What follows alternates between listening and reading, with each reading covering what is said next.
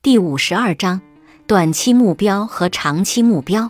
当你制定自己的目标列表时，要包含短期目标、中期目标和长期目标的例子。短期目标可能是你想要在治疗的第一个月就达到的目标，中期目标可能是在接下来的几个月希望达成的目标，而长期目标则是那些你想要在未来几年实现的目标。当然。你可以制定跨越任何时间段的目标，从几分钟之内的到未来三十年的都可以。例患有强迫症，具体来说就是他感觉自己不得不反复检查工作。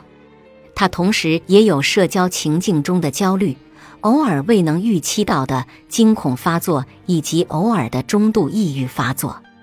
下面是立的短期目标。中期目标和长期目标的一些例子：立的短期目标，减少强迫检查的时间，直至每天少于一小时，每天至少花两个小时来处理焦虑问题。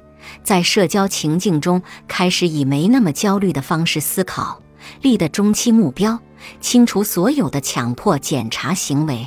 能够在出门时不再超过一次的体验到想要检查门锁和火炉的强烈冲动，不再经历到惊恐发作，在社交情境中体验到更低的焦虑水平，例如聚会、工作会议、与陌生人见面和约会、去找新工作。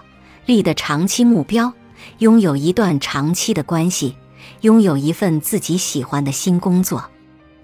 保持他在处理社交焦虑、强迫症和惊恐发作中收获的成果，不再感到抑郁。本集播放完毕，感谢您的收听，喜欢别忘了订阅专辑、关注主播，主页有更多精彩内容。